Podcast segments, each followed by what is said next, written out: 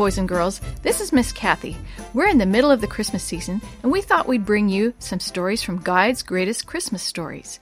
After the Christmas season, we'll be returning to our regularly scheduled shoebox mystery books. Christmas is a special time of year, a time to celebrate the birth of baby Jesus, who was born in a stable. Shepherds, after being serenaded by angels, rushed over to find the baby lying in a manger.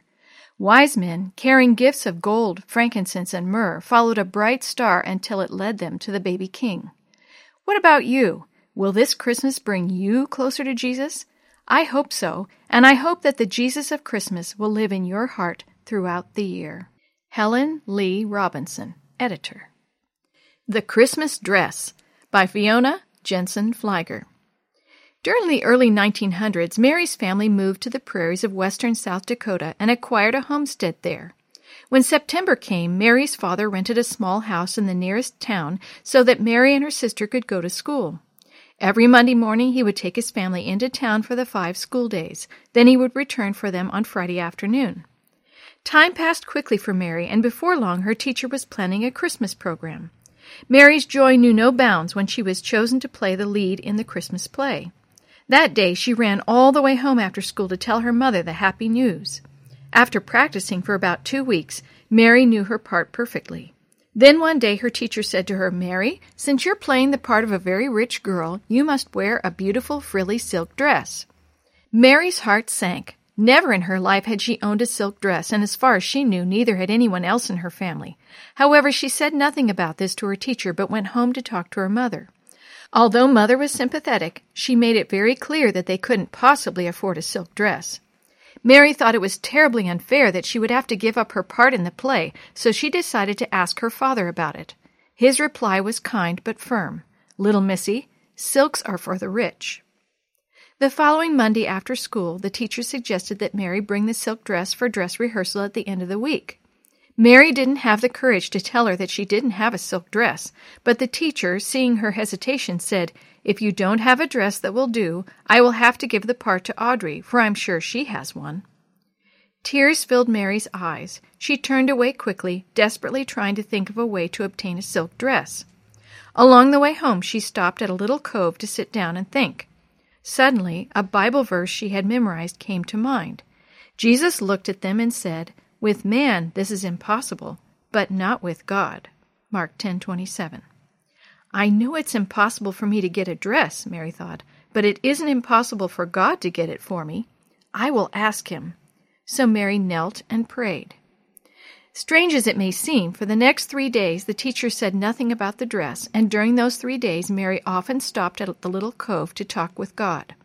Looking up at the sky, she prayed, Dear Jesus, if you would somehow send me a silk dress the color of your beautiful blue sky, my teacher would be satisfied and I could play my part, and I would thank you very, very much. But at the end of the three days, Mary decided that the next day she would have to tell her teacher she didn't have a silk dress. That way, Audrey would have enough time to prepare for the part.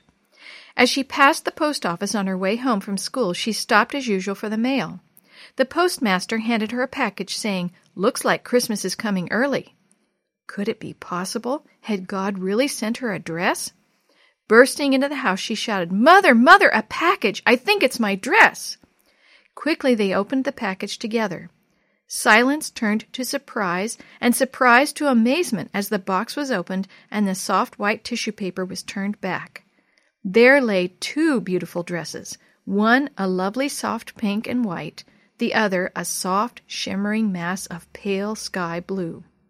But as mother lifted the dresses from the box, one in each hand, Mary's joy turned to hot, burning tears. They aren't for me, she cried. They're all too big. Mother looked inside the box to see who had sent the lovely dresses. She found a letter which read, Dear friend, please do not be offended that I am sending you something I cannot use. I had these dresses made for a special occasion, but somehow my seamstress made one of them too tight for me, and the other, the blue one, had an unfortunate experience the very first time I wore it. Just as I stepped down from my carriage, a dog jumped up on me and, as you can see, put his claw right through the skirt. I immediately thought of you and how handy you are with the needle. There is so much material in these dresses that I feel sure you can remake them for your little girls. Your friend, Christina. Mother smiled at Mary and said, There's still one week until your program. You shall have the very loveliest dress it is possible for me to make. Which one do you want? Then Mary, mingling tears with laughter, told her mother about her prayers for a blue silk dress just the color of the sky.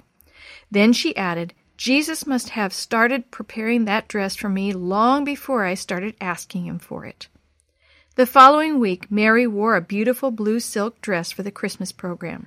She was overjoyed and thankful to her Heavenly Father who had so generously answered her prayer.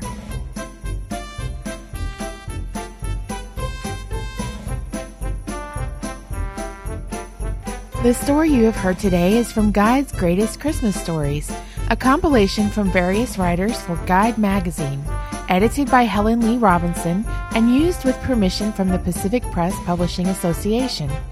As our special gift to you, we will be sharing one of these stories every day between now and Christmas. If you're interested in any other books published by the Seventh day Adventist Church, please visit AdventistBookCenter.com or call 1 800 765 6955.